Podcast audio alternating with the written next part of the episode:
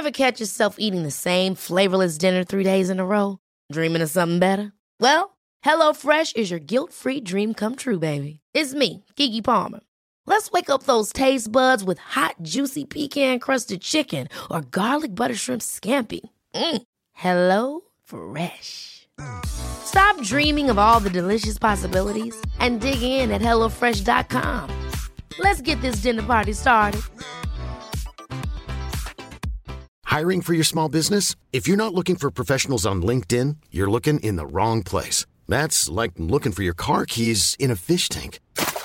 LinkedIn helps you hire professionals you can't find anywhere else, even those who aren't actively searching for a new job but might be open to the perfect role. In a given month, over 70% of LinkedIn users don't even visit other leading job sites. So start looking in the right place. With LinkedIn, you can hire professionals like a professional. Post your free job on linkedin.com slash people today.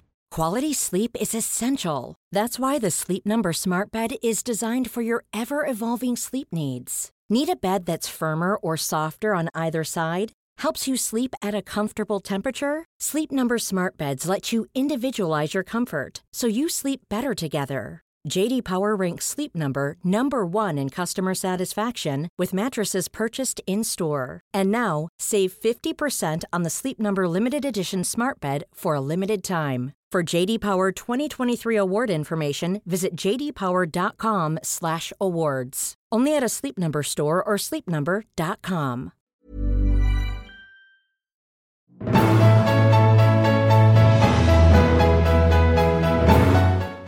Hi, I'm Dr. Amy Robbins, and welcome to Life, Death, and the Space Between podcast. I'm a licensed clinical psychologist and medium, and here we explore life, death, consciousness, and what it all means. It is rare that I've had a guest on the show more than once, but I am so excited today to welcome back Mark Coleman because Mark and I I think it was probably the first season of my podcast, had an amazing, incredible conversation. I remember because it was around Memorial Day, because we did a Memorial Day meditation. I released it on Memorial Day. Uh, but Mark is back today, and Mark's journey with meditation began in his late teens in London as a punk rocker. He was drawn to the peace and clarity it brought. This path took him to India and the US, immersing in long retreats with renowned teachers in the insight meditation, including Christopher Titmuss, Jack Kornfield, Joseph Goldstein, and Sharon Salzberg, and later exploring Tibetan traditions of meditation. But it was meditating in nature that captured Mark's heart. When he moved to the US, he fell for the vast landscapes of the Rockies, Sierras, and the deserts of the Southwest. An unabashed nature lover, he sensed nature as the perfect temple for mindfulness and began, began integrating meditation and nature as a path of practice for himself and later teaching to others. He realized the joy, peace, wisdom, and freedom taught in Buddhism was accessible meditating outdoors. This led Mark to fo- found Awake in the Wild, an organization dedicated to sharing the transformational power of meditation in nature. Through this initiative, he has led silent wilderness meditation retreats in California, Colorado, Alaska, Mexico, Peru, and New Mexico, taking people on inner and outdoor adventures that combine meditation with the awe inspiring beauty and profundity of nature. Mark's new book, A Field Guide to Nature, is out now. Welcome, Mark. Thank you, Amy. Great to be back with you on your on your on your show. I could really, really use your help. If you haven't had a chance yet to listen to my season five opener, go back and listen to that. But in the event that you don't, I need your support. If you've been listening to me for a while, or even if you just started, you can go to Patreon and put in Dr. Amy Robbins. And there you can find different levels in which you can support the podcast financially. At this point, I have no ads, I have no um, sponsors. I am solely self funding this podcast. And it would really, really help me out if you've gotten something out of this podcast, if you could donate $5, $10, or even $20 a month just to help me out, to help support the podcast. I'm continuing to work to try to get sponsors, to try to get advertisers. But until that happens, I need your help. And there are other ways to support the podcast. In addition to Patreon, you can like the podcast, you can subscribe to the podcast, you can rate and review the podcast. I always love reading your reviews, they're really heartwarming to me, and it's the emotional currency that I get from providing you with this resource. So uh, please, please take a moment to just help me out here. You can also find the links in this um, episode, in the episode notes, as well as on my website at dramyrobbins.com. And don't forget to follow me on Instagram at Dr. Amy Robbins. Great to have you back as I look at you with this beautiful picturesque nature behind you. And I'm sitting in a, my son's bedroom with his sports paraphernalia. But Chicago versus California. I guess that's what we get. So I loved this book. I read the book. I'm downloading the Audible version uh, as soon as I can really get back out into nature, but you don't even need it to be out in nature. Um, tell us about what meditating in nature is. It can be so much easier than just sitting in a meditation. What is it about nature that can bring us right into presence? Yeah, yeah, it's a great question. So I think for most of us, when we go outside, you know, whether it's to our garden or a park or along where you are, the lakeshore or into the woods or along farmers' fields or whatever, nature, the natural world has a has a way of just calling us, inviting us into the present. You know, we go outside because it's beautiful, it's spacious, there's so much color and life and movement and beauty and dynamism. And so when we uh, when we're trying to meditate, when we're trying to cultivate mindfulness, be present, you know, we usually do that with our eyes closed, you know, maybe in our bedroom or in some room in our house.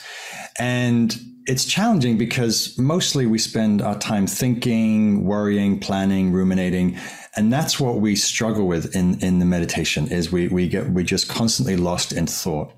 When we go outside what's happening is it there's so much drawing us into the present right? The sounds of birds the movement of the leaves in the trees, the the smell of the fresh air, the the cloudscapes, the the dew on the grass, the the animals, or you know, there's just so much life Mm. And that naturally draws us into the present.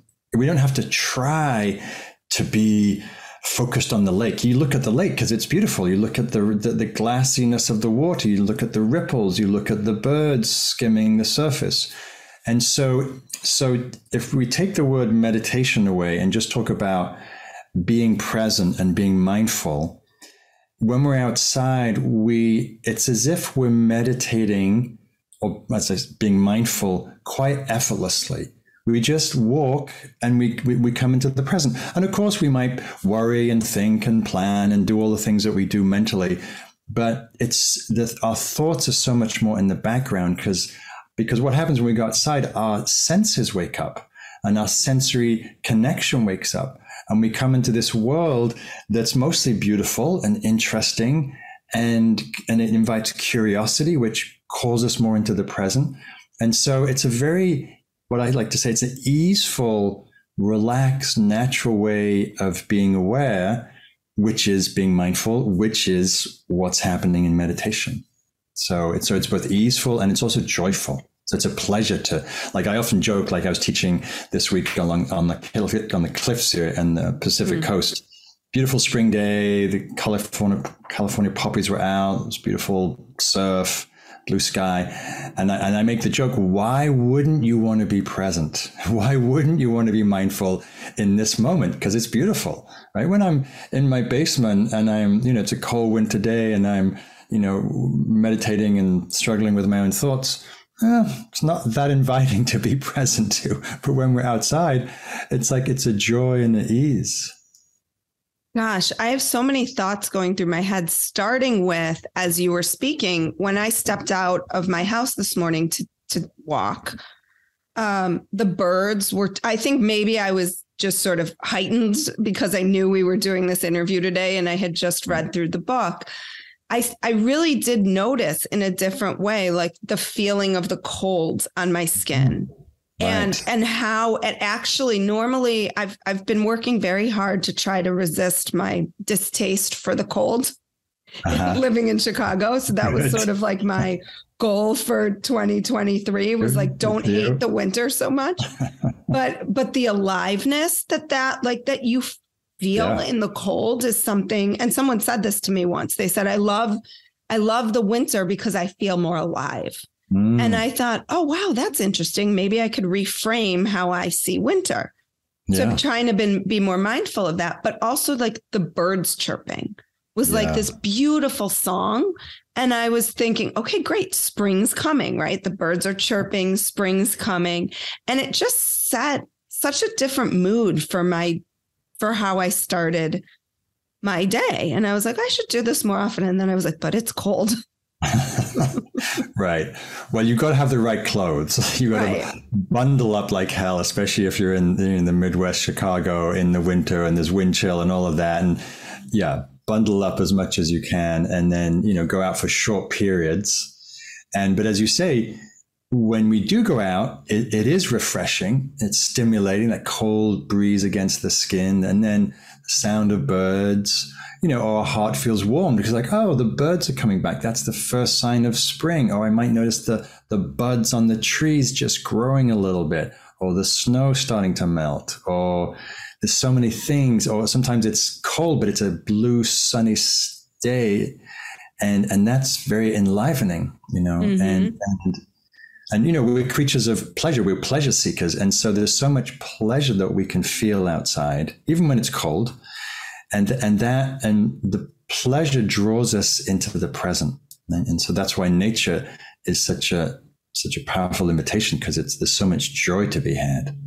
So that got, gets me thinking. This isn't a question I had, but what is your take on the joy of sunsets? Because this is something to me that's so fascinating is like wherever you go in the world, people seem obsessed with watching the sunset, right? Like restaurants charge extra to have a table where you can see the sunset and people gather for the sunset and they clap when the sun sets. and this is something that happens every single day, right. all over the world. And yet, every single time, people want to witness it. Yeah. Yeah. Well, what you're speaking to is something very ancient and primal, right? We, as a species, we lived in nature, right? Without buildings, without houses for hundreds of thousands of years. And so, can you imagine that that intimacy with the cycles? You know, we were really tracking the cycle of the moon, the phases of the moon. We were, you know, we would wake up with the sunrise. We would go to sleep with the sunset. Um, and we would track the seasons and the migrating birds. And so, so it's it's so in, instilled in our DNA to track nature because that's how we survive, right? Without tracking nature, you die. If you don't, if you're not aware of the coming winter and you're not preparing, you'll die. And so, um, and and so I think the sun, as you're pointing to, for me, it's the sunrise because I see sunrise from my house, mm and I get up early anyway, just because I do. And and I actually started leading a sunrise meditation during the pandemic because I knew a lot of people couldn't leave their houses, and I could see sunrise from my house. So so my orientation is sunrise, but as you say, for many it's sunset because I guess a lot of people aren't up for sunrise. and and there's something, and I, it's a question I often ask myself is why do we ex- why do we experience it as beautiful, right? Mm-hmm you know, the, the, the sun's going down, it gets more red, orange, whatever, clouds get red. But there's a way that we, it's not just an experience that we notice, but something in touches touches us that's beautiful. And it's, it, as you say, it's a universal experience. And I think there's something both mysterious about that, but it's also beautifully connecting. Like you could be sitting in a restaurant and people could have extremely different political views, but they all love the sunset. Right? Mm-hmm. Extremely different cultures, conditioning, financial status, class, whatever. You know, but there's like, oh, right, there's this human, common humanity that we live on this earth and we appreciate the things of this earth. And, and there's something very beautiful about, about we can come together and nature's a way of, of sensing our common humanity. Mm. And how do you, you have so many different methods and means to use nature to connect us.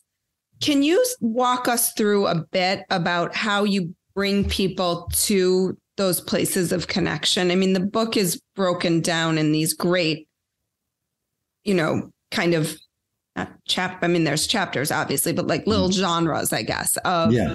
sensory and right. seasons and you know cycles and everything. So, can you talk a little about that? Yeah, yeah. So the intention for the book, the Field Guide to Nature Meditation, was. You know, I've been teaching this work for 20 some years. I've been doing it for probably 30 years myself. And um, and I wanted to give people a guide of how do you do this? How do you go outside and meditate? How do you go outside and be mindful? How can you use your or see your time out in nature as part of your spiritual practice, whatever your spiritual tradition is? Being out in nature with mindfulness, with awareness, is a spiritual practice, you know, regardless of your faith, you know. It's, it's the original church temple and in my book. And so um, so, so there's a lot of different practices that you can choose from depending on where you are, depending on the environment, depending on the season, depending on how much time you have, depending on whether you want to sit down or whether you want to stroll or whether you want to lie down.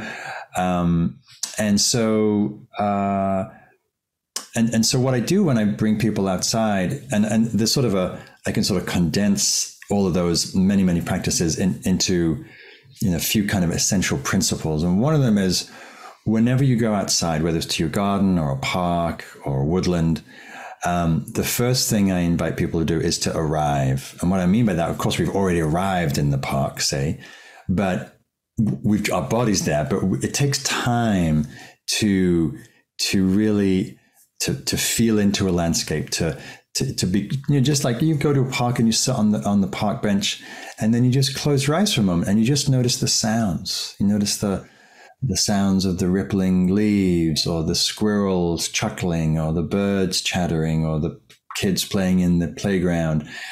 And then you notice the smells right? We rarely notice smells. So you take a moment to breathe or you notice your breath and notice oh the the park smells very woody today because we've had lots of rain and I can smell the humus of the earth or um, or you just take a moment to look around and let your attention attune to the canopy and the grasses and the sky. And and so so that arriving practice is just we sort of begin we slow down. We get we come into our senses right? So be curious about what's what we're seeing hearing smelling tasting touching. Um, and and then we try to let go of the, of the, the thinking mind that's always busy labeling and analyzing. And so we might look at a tree and we go, oh, that's an oak tree. And then we stop looking at it because we've identified it. But we haven't actually got to know that oak tree. We've just labeled it. What's it like to then drop the label and go, what is what is this oak tree that's got this very wide girth that has a broken limb that's half in leaf and half not, that's got these thick roots stretching into the earth, that's a, that's a different color gray than the one behind it. And so we, we, we bring an intimacy and a curiosity. Um, and then and then there's a lot of different ways we can interface with nature. We can one of my favorite practices, and there's a there's a whole bunch of them in the book. Meandering, meandering is is a way we just in what in England we call bimbling, where we just wander through a landscape without any direction and just letting the body attune to whether it might be beauty or to smells or to be curious about what you can touch um, or to what's what's growing or what's decaying um, and then, or you might do some standing meditations where you stand against a tree, leaning against a tree, facing a tree. Um, or you do a lying meditation where it's you know it's summer, it's warm, like it's grass, and you lie down and you let yourself sort of feel the earth on your back body and dissolve, you know, and just relax, melt into the earth. And there's so many ways to um, be in a landscape, move in a landscape, and then I then some of the practices I isolate. You do a seeing meditation where all you do is gazing at the landscape, noticing all the colors and the forms and the movements. Or you close your eyes and do a listening meditation. Maybe you're by a stream, or you're by a waterfall, or the or the ocean, and you just, or it's a windy day, and you're just listening to sound. So there's just so many avenues to connect with nature, and then to, to deepen that awareness, deepen the sensitivity. Here's a cool fact a crocodile can't stick out its tongue. Another cool fact you can get short term health insurance for a month or just under a year in some states. United Healthcare short term insurance plans are designed for people who are between jobs, coming off their parents' plan, or turning a side hustle into a full time gig. Underwritten by Golden Rule Insurance Company, they offer flexible, budget friendly coverage with access to a nationwide network of doctors and hospitals. Get more cool facts about United Healthcare short term plans at uh1.com. Hold up. What was that? Boring. No flavor. That was as bad as those leftovers you ate all week. Keke Palmer here, and it's time to say hello to something fresh and guilt-free. Hello Fresh. Jazz up dinner with pecan-crusted chicken or garlic butter shrimp scampi. Now that's music to my mouth. Hello Fresh. Let's get this dinner party started. Discover all the delicious possibilities at hellofresh.com.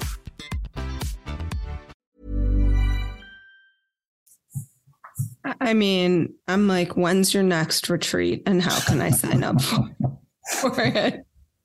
It yeah. just, it sounds, I mean, nature is, I think, one of our greatest healers, and we're hearing more and more how important it is. But mm-hmm. you're just pointing out, like, I almost think it's just, just the bringing you into the present moment could be enough. Yeah. And yeah. we would be much better off than where we are today in terms mm. of healing.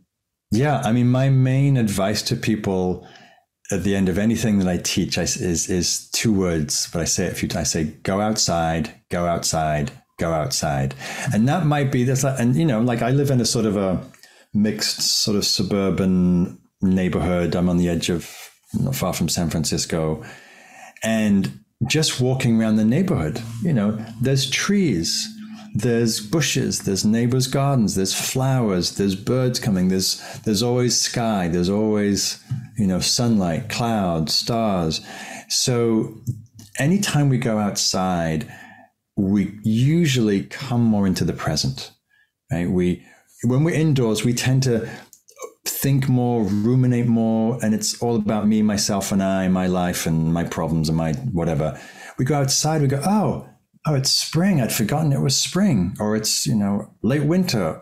Oh, it's um, you know the the moon is crescent moon right now. Oh, and I noticed the the the the starlings are migrated back from wherever they come from in the winter, and and and oh, and there's little blossoms coming up, or there's you know the crocuses and the daffodils. It, it kind of wakes us up. It brings us into the present, brings us into our senses, and usually when we when we forget about ourselves or, or ourselves and our problems and our dramas are in the background, we tend to feel better. We tend to feel less stress. And, and the research shows, as you pointed to, heart rate goes down, cortisol level goes down, stress levels go down, uh, well-being, happiness levels go up. Like it's very clear. And so that's why I say go outside, even if it's just down your street and you're looking at the light from the sun on the buildings or on the occasional tree, um, or you're noticing grasses in the in the sidewalk. Like is there's something very um, connecting, engaging, and when we're in the present, you know, our stress levels tend to lower, and we feel more connected. And again, we, we tend to, especially during the during the pandemic and now post pandemic, the, there's so much isolation happened, so much separation. and going outside, we feel more connected. Maybe you say hello to a neighbor. Maybe you see a bird that you like. I've, I'm looking at this crow. There's a, a, a pair of crows that build a nest every year in, the, in this oak tree outside my house and they're building the nest right now. I go mm. outside, I'm like, oh, there's there, there they are. They're back again, raising their young, and it just connects me with with these with a you know cycles of life that just it warms my heart. You know, just just like as you said, like looking at the sunset. There's something engaging and heartwarming about it. So you you started mentioning the cycles of life, and this podcast is called Life, Death, um, and the space between. So as you know, death. You and I have talked before that death is a topic that I enjoy talking about because I think it brings people closer to life. But how hmm. does nature help us get more comfortable with that death? Yeah, so I, I teach and point to this a lot in, in my nature retreats and programs. You can't go anywhere outside, you can't look at anything in nature and not see the cycle of birth, of growth, generation, flourishing, decay, disintegration, death, transformation, renewal, birth, growth, flourishing, decay, death. Like, you know, you, you look at even even the most pristine grassy lawn, right? There's there's green grasses, there's fresh grasses, and there's something decaying, right? You look at a tree like this tree behind me, it's a beautiful, healthy mm-hmm. oak tree. But there's, you know, you can see the there's there's gashes in, in the trunk and there's you know, there's there's dead limbs and there's decaying leaves. And and everywhere you go in nature, you'll see things that are growing, things that are dying. You walk through the forest. I walk through the redwood forest here where I live. Beautiful trees have been around for a thousand, two thousand years. And there's trees fallen down that have been on the ground for two, three, five hundred years. They t- they're slow to disintegrate the redwoods. And so you see this beautiful, and then you see the saplings growing Mm. Um, and you see these great giants, like in these big storms we've had, some of these big giants just thunder to the ground. Sometimes I hear them when I'm walking, crashing. And, and it reminds us, nature reminds us that that cycle of growth, flourishing, decay, and death, and rebirth, of regrowth and death is natural and it's part of everything. And it, it, it normalizes it. Mm-hmm. Um, and it reminds us oh this is life life is life living is growing and and aging and dying and and and what I love about nature in, in when I when someone says oh that's a dead tree I say well it's no longer growing but the, often the the trees that we call dead they actually harbor more life than when they're living mm. insects woodpecker nests, squirrels' nests, uh, mycelium, uh, all kinds of life are happening. And I love walking through a forest, like I, I, teach in New Mexico, northern New Mexico, and I walk through these ponderosa groves. And there's these these ponderosa trees that have been lying on the ground for probably 100 years, 200 years. And all you can see of the tree is a line of like sawdust, like mm. like like the the bark has disintegrated. So there's just a line of this reddish bark in the soil. There was a tree that's now dissolved into becoming the soil that will soon become grasses and flowers and then a new ponderosa tree. So you get to see also that the, the, the dead tree is actually not dead. It's just becoming the, the food for new life. Mm. And then sometimes also there's a, there's a tree that I, I've loved. I've been teaching this place for 20 years, going there for 30 years. It's this old ponderosa. It's dead. We call dead, but it's been it's standing. It's been standing for 30 years, and it's gnarled and it's pockmarked and there's limbs falling off, and it's beautiful. And I love it. And I stare at it. It's right facing this lodge I teach in. And and nature teaches us that death is also beautiful. It's mm-hmm. natural. There's, there's, a, there's a grace to it. There's a dignity to it. There's a naturalness to it. There's a rightness to it. And that something that communicates something to us that, oh, right, this is not a, it's not a problem. It's not an aberration. It's just, that's what happens. We get old, we get sick and we die. And that's, so it, it I think it settles something in our nervous system and normalizes something our medical system can see as a problem or as a mistake. Well, and I think, you know, I'm just thinking as you're talking, we took our kids on vacation of a lifetime this Christmas to the Galapagos Islands. Oh, nice. and and part of it is I want them to experience more nature because I, I always say they're they're city mice. Um, and so they're not super well versed in how nature works. Um, and there were lots of dead sea lions, baby mm. sea lions that were would be laying on the rocks and you know, myself included, and my kids would say, Oh, that's so sad. And the hmm. guide's response was, It's just nature. Like there was hmm. no, you know, and, and they would say, Well, what happened? And and oftentimes they would say, Well, you know, maybe they were sick or there was not enough food or the mom mm-hmm. couldn't back get back quick enough or whatever it was but it's mm-hmm. so interesting how as we as a society i think have gotten further and further away of from nature and from mm-hmm. you know most people aren't farmers anymore they're not you know dealing with those cycles of life that happen all the time right we are we are more fearful of that death in a way that I think when you see it every single day as part of the landscape of of life really like death sustains life what you're saying right. in so many yes. and you know right if if there was no death animals couldn't live they couldn't eat they right. couldn't survive exactly. right um but the further we get away from that the harder it is to remember that that is our natural state, really. Yeah. Yeah. I teach these kayaking uh, meditation retreats. Oh my God. I'm so coming to one of your retreats. I, I gotta, there's so many things I want to do. I got to figure out how to do them, but. right. One of these, one of these days. The list. Right. One of these days. So I do these kayaking retreats down in Sea of Cortez in Baja, Mexico. And, and you were paddling along the shoreline and the shoreline, usually craggy, rocky, is just it's a graveyard of crab bones, fish bones, seabird bones, skeletons, um, starfish washed up, and it's this, and they're, and they're sometimes colorful, sometimes bleached by the sun, and it's just, and it's just as you say, it's just oh, it's just nature. It's what happens. You know, this the sea is abundant with fish and, and crabs, and and they live and then they get old or they get sick and they die or they get they get eaten. Seagulls grab them and throw them on the rocks, and that's and it's it's natural and and it's and as you say, yeah, uh, when we live in the city, we don't see death, we don't see decay.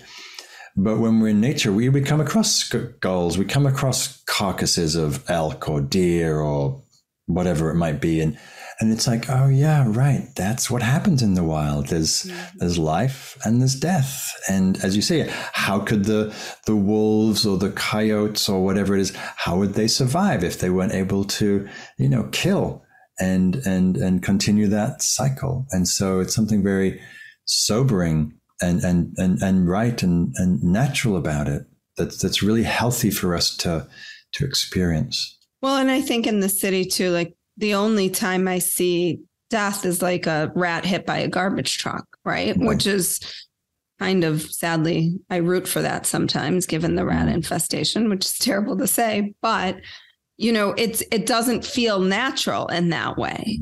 Mm-hmm.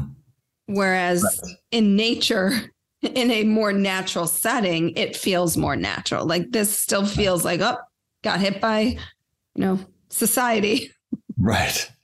Right. It wasn't quite exactly part of the natural ecosystem. Right. Right. Yeah. And then someone scoops it up, right? And dumps it into like a trash right. bin versus like the process of an animal coming to eat it or whatever it is. Right. Watch it decay. Yeah. Mm-hmm. Yeah. Um, how can we appreciate nature without this dichotomy uh, around what are we doing to our planet? The more we go out into nature, the more we appreciate it. The more we appreciate it, the more we tend to love and care for it, and the more we want to take care of it, steward it, protect it. Right? If we, for example, if you know maybe you live on the edge of town, and there's you know maybe some farmland, maybe some mixed woodland, and you know as as urban sprawl happens, that particular farm you know, gets bought up by developers uh, or, or, wants to be, and they want to put a new mall, you know, or a new subdevelopment. If we just read that in the newspaper, like, oh, they're going to expand the town into this area, we'll just like, oh, well, you know, we need the housing. It's, you know, that's what that's so fine. But if we if we live next to that farm and we've got to know those those old, you know, you know, cedars and or, or poplars or the or the the maples or the the waterfowl that come and hang out in the pond in winter or whatever it is, we we will care for it and we will love it and we want to protect it. It's like, no, we don't need more malls. We don't need to build over this beautiful farmland and concrete over it. No, we need to protect the trees and the farm and the land and and so so my work is driven by this this this sentiment we protect what we love. Mm. And we we will fight f- and, and care for what we love and we'll take care of it. And so so the more that we go out into nature uh, and, and, appreciate it love it then we then we will care about what's happening. We'll care about the the all you know the ways that we're polluting the rainforest with drilling and mining and oil exploration or we'll the way we're damaging the, the, the coral reefs because of the, the rising sea temperatures, or you know wherever wherever we're seeing the Earth being hurt or where species are being threatened, if we have an alive, connected, real, visceral relationship with nature, then we feel it. We feel like, oh my God, we're harming ourselves. Like the the earth is not some thing, not some pretty thing over there. It's it's it's our life. It's our home. It's our it's our family. And so, and just as if someone was harming your own family, you would be very fierce in protecting and caring. When we love and care for the earth, when we, when we love the earth and appreciate it, yeah, we want to do something about it. You know, we want to, you know, like um, I was just reading about Salt Lake, the Salt Lake, the, the Salt Lake by Salt Lake City that's that's draining. It's gone down, I think, seventy percent. It's at risk of actually disappearing in twenty years. That whole vast swathe of beautiful salt lakes that are, that, that are home that ten million birds migrate through the salt lakes. Right? Those if that lake dries up, those ten million birds might die because they need that stopover between wherever they're flying from Mexico, probably up to Alaska or wherever the, their journey is, or to Canada. And so when we know that, it's like, oh, if 10 million, but you know, maybe you're a bird lover, or maybe you're not, but you love, you know that there used to be 100,000 swans on that lake. And my fr- friend of a friend who was there recently saw seven, you know, like the, the numbers are precipitously falling. And when we get that, it's like, oh, yes, we need water for houses and agriculture. And if we don't have water for wildlife and the rivers and the salmon and the birds, we're going to live in a world without species. And we can't survive in a world without species. We need complex diversity. The science shows that in when there's more diversity of life, whether it's forest, plants, animals, birds, fish, then life is more abundant. The less diverse, the less species, the more life struggles. That's why we have the, the you know the Dust Bowl crisis in the 30s because we have these monoculture crops taking over the prairies. So, so to your question, um, yeah, the so the, and then the paradox is, uh, you know, when we love the earth, when we care about it, we want to protect it, and we also feel the pain and the grief around the loss of species, the loss of wildlife, the loss of coral reefs, the loss of you name it, that what ecosystem or or species is not under some kind of threat. And so, you know, it very much pertains to your work around grief and loss that as as our heart opens to caring and loving the earth, we also have to be courageous enough to feel the sadness, to feel the grief, to feel the loss, to feel the pain, to feel grief. Like as not a day goes by, I don't feel some twinge or sometimes some heartbreak or some tears or some outrage about what's happening to this beautiful earth and the beautiful species that are under threat. Um, but it's just like as you, and you talk about in your work around grieving, just as important to grieve the loss of a loved one. It's also important that we grieve the loss of maybe a, a particular, you know, meadow we used to go to as kids. Like so many, for so many of us, the places we played, like places, the forests I played in in kids, they're now they're now developments. The farms I played in, mm-hmm. they're they're urban sprawl. And so we have to grieve, and the grieving's part of the healing and also part of not numbing and the part of helping us actually at some point engage so we don't keep doing this destruction that we seem hell bent on doing. Yeah, it's and I guess as you're talking, part of me was feeling a little bit hopeless.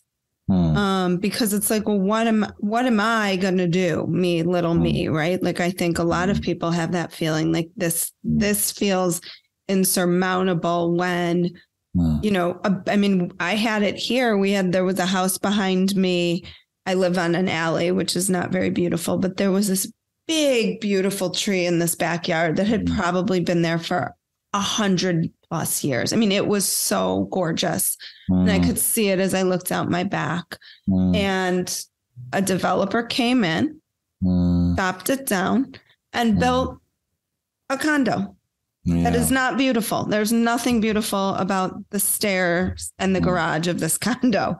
Mm-hmm. Um, and it's just like you know you you feel helpless in those situations because it's like they don't mm-hmm. care about the big beautiful tree they care about mm-hmm. you know can they maximize the space to make mm-hmm. as much money as they possibly can and where's the balance i'm not like anti-capitalism but where's the balance in all of this between you know finding that preservation of of natural beauty mm-hmm. um, and coming yeah. up against that like corporate capitalist. Yeah. yeah, no, it's definitely these are you know if you care about the earth and you care about land and you care about people who are disenfranchised and you care about indigenous communities whose land's getting taken over for oil and coal and mineral extraction, all of that. It's hard. These are hard times to be mindful of that, to be aware of that. And there's also amazing, amazing things happening. You know, there's amazing, there's so many indigenous communities, tribes, whether it's in the Amazon or in Indonesia, who are becoming, you know, who are getting resources and learning how to defend and protect their lands and the rainforest.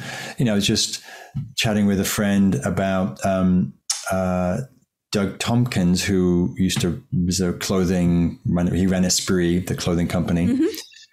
sold it, made a bunch of money, and he moved to part time to, to to Chile and Argentina, and he started buying massive tracts of land. And this was in the Pinochet mm-hmm. era, where land was extremely cheap. So he was he bought he bought I think tens of millions of acres, like tens of a pristine mountains, lakes, valleys, wilderness, like pristine wilderness. And initially there was pushback because like, who's this gringo coming down buying all our land? And he donated it to the Chilean government Argentinian government. And I think that the, the, the, Tompkins Foundation, they've helped create like about 30 national parks in Chile and Argentina. Mm. There's one person with a vision who brought in, of course, other people, engaged local communities and governments and they've preserved like tens of millions of acres of this beautiful wildlife, mountains, rivers. And so we also have to look at what is happening that's positive. What mm-hmm. what is happening that people are doing that's constructive? Yes, there's destruction and there's sprawl and there's species loss and there's millions of organizations and hundreds of millions of people who are every day you know, protecting their watershed. They're restoring the wetlands. They're trying to undam the dams and protect the salmon and, you know, help the, the corridors for the monarch butterflies so they have a healthier route and stopping, you know, a friend who won a lawsuit uh, proving to the EPA that glyphosates, which are Roundup, which has destroyed so much soil and, and waterways, they finally got the EPA to rule that it was carcinogenic and mm-hmm. it's going to be illegal to use it, which means it's going to allow some restoration of soil health and allow pollinators and bees and birds and rivers to not be so polluted. So we really have to look at the good news and there's tons of good news. We don't hear about the good news because our media reports on all the, you know, the latest coral reef bleach, the latest species loss, the latest, you know, mm-hmm. urban or, you know, ecological crisis. But there are so many heartwarming, positive, you know, young people, you know, becoming farmers, renewing the soil and stewarding the land and, and, and taking better care of animals and, you know, just endless. Any way you look, there's people and organizations doing good work. And so the there's this uh, there's a phrase, action eats anxiety. And so if you're feeling anxious, despair, hopeless, the invitation is find something you care about. It might be birds, it might be farms, it might be butterflies, it might be rivers, it might be the oceans and marine animals find an organization, find people that care about what you do, get involved mm-hmm. and, and, feel like, and, and, see how you can make a difference in, in a small way. Mm-hmm. And then there's, if you think about the, I think it's at least hundreds of millions of people around the world who love the earth, who care about the earth. And you think about, oh, we do make a difference together. Mm-hmm collectively we make a difference individually it's very very small you know i plant flowers so i can attract butterflies and pollinators that helps maybe three butterflies in my neighborhood have enough nectar so they can re- reproduce or fly to their homeland whatever right? three butterflies well it's mm-hmm. better than no butterflies right you know right so and if each one of us did that that's a lot of butterflies or a lot of bees or a lot of pollinators or a lot of whatever it is that we're protecting. Mm-hmm. Mm. You're making me want to get out, plant more, just like be conscious of what I can do, even in in a city. Yeah, yeah. There's a, I have a student who has she lives in Denver, and she's an environmentalist and she turned her garden into a native garden which doesn't look as pretty as like you know all these all these you know foreign species we normally plant our gardens with.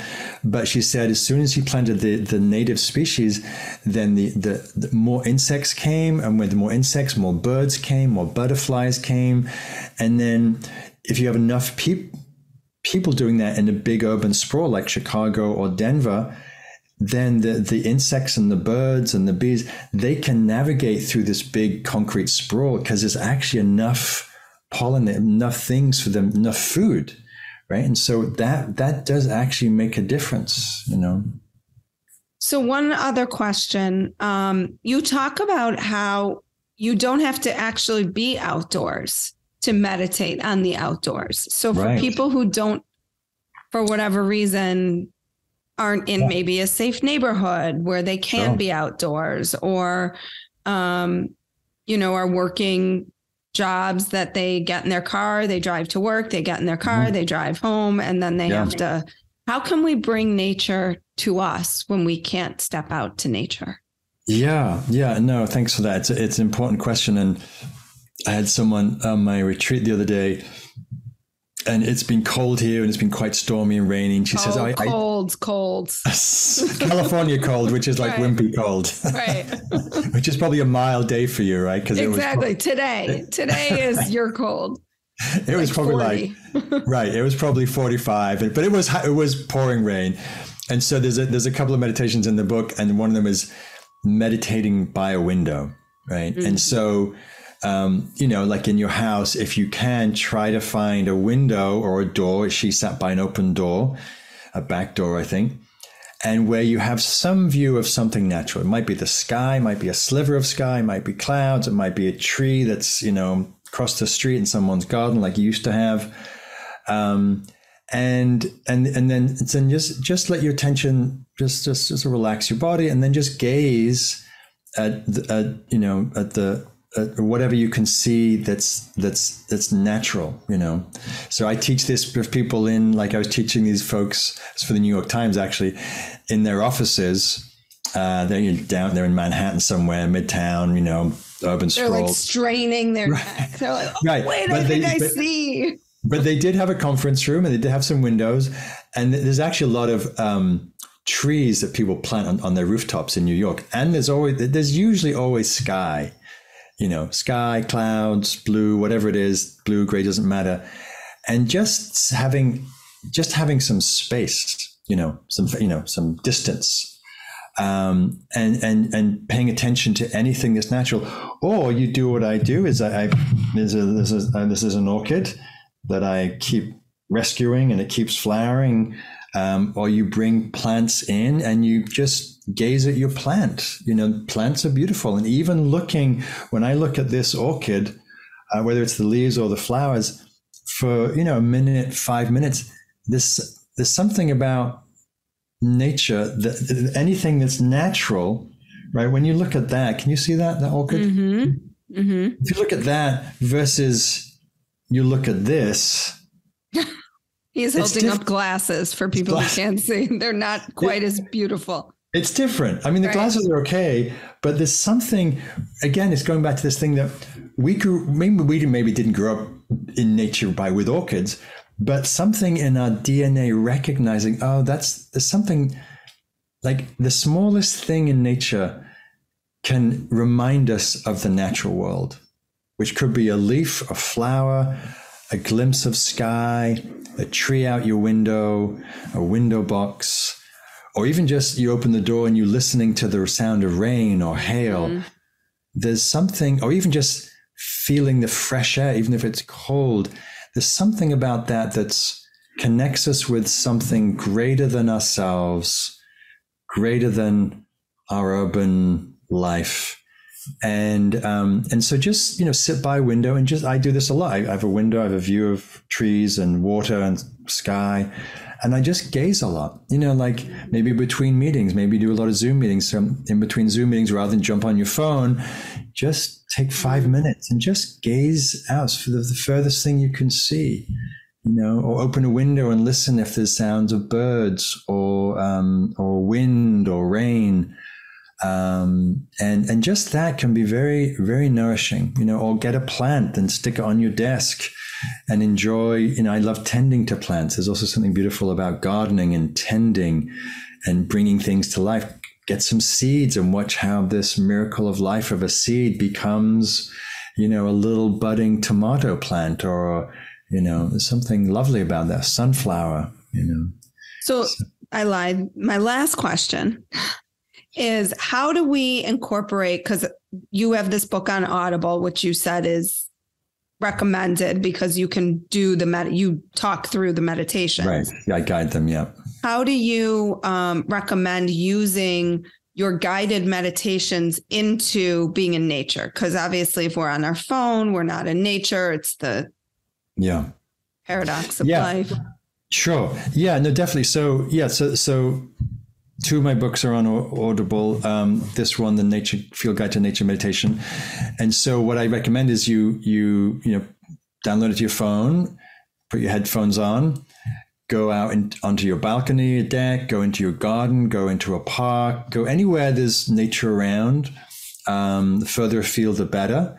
And then find somewhere comfortable to sit, or take a folding chair, or a cushion, or something, or lean up against a tree, um, or sit on a bench, or rock, and then just list, put on one of the meditations that attracts you. It might be listening meditation. It might be gazing at the sky. It might be mea- or you might you might do it meandering, and you do a meandering with beauty or meandering with joy, and you just you know hear the instructions, and then once you've heard enough, you can you know turn them off and just and then just meditate with, with without the guidance, or you can just fully use the guidance the whole time. Hmm. But it's it's a very nice way to sort of immerse yourself with guidance outside.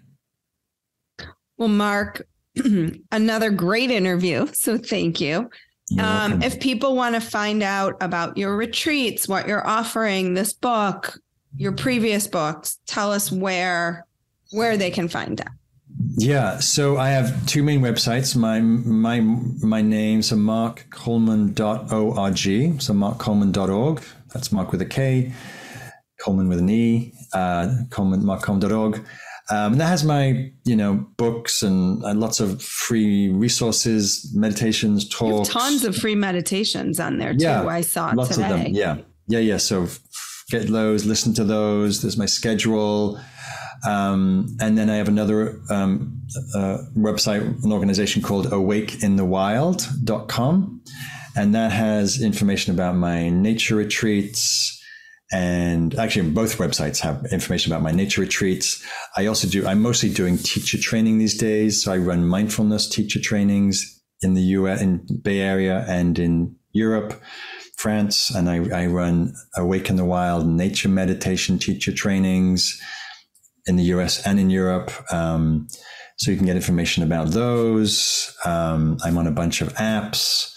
I just got on to put a nature meditation series on to the Waking Up app, which is a great meditation app. And I have a course coming up. If people are interested, I've got a six week course starting in April. It's called Mindfulness Based Nature Experience and it's an uh, it's an evening class that's on Zoom. But the idea, well, it's, it's an afternoon evening class. The idea is you hopefully can be outside while you're taking the class, and so I'm guiding you sort of indoor outdoor. Will this um, be evergreen? Because this probably won't air until after your class. Oh, Will you? Yes. Be- so I have a lot of evergreen classes. If you go to markcoleman.org, I have uh, quite a few nature meditation evergreen courses you can do. Yeah. Wow, lots of resources. Thank you. Resources, yeah. Yeah, I just noticed you had all those meditations, so I'm definitely gonna gonna be my new morning uh, guru. Great, great, good, and hopefully you get to be outside when it's warm enough and sunny yeah, enough. it is, and I I've got a pretty decent amount of trees outside my windows. Nice, so nice. Um, and I see there. It's interesting because um, this one right in front of me right now it still has leaves on it from the fall, but then the new buds start to bloom and the dead leaves don't seem to totally fall off until right. the new blooms have come, which is interesting because it's like, yeah. is it dead? Is it not dead? Did it door- right. go dormant? Like what happened? And it's right. a surprise. So nice. um, thank you for making me more conscious and aware of just being out you know and and trying when i am out to be more present to what is happening because i think it's so often I, even i'm like rushing from one thing to another. And i think that this will really make me pause a little bit more and think about what exactly it is i'm seeing and feeling and experiencing. So mm, great. thanks mark. Great. and i'll be ready for book number three. So let me know or maybe it's more than book number three but we've only done two interviews on your book. So when the next one comes out um, okay. i'd love to have you back. Great. Thanks amy. Great Thank to be you. with you. Thanks like what you heard today and want to hear more? Wondering what comes next and what it all means? Head over to Apple Podcast, Spotify, Stitcher, Google Play, or anywhere you get your podcasts and hit subscribe. Also, if you could take a minute to rate and review my podcast, I would really appreciate it. Stay tuned as we continue to explore life, death, and the space between.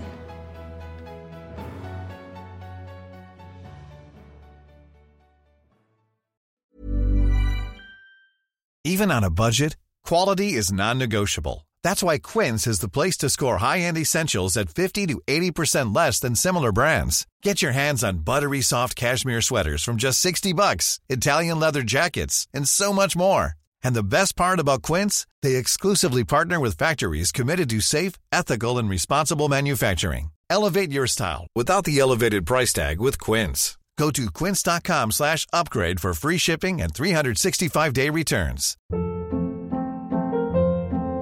Hold up. What was that? Boring. No flavor. That was as bad as those leftovers you ate all week. Keke Palmer here, and it's time to say hello to something fresh and guilt-free. Hello Fresh. Jazz up dinner with pecan-crusted chicken or garlic butter shrimp scampi. Now that's music to my mouth. Hello Fresh. Let's get this dinner party started. Discover all the delicious possibilities at HelloFresh.com.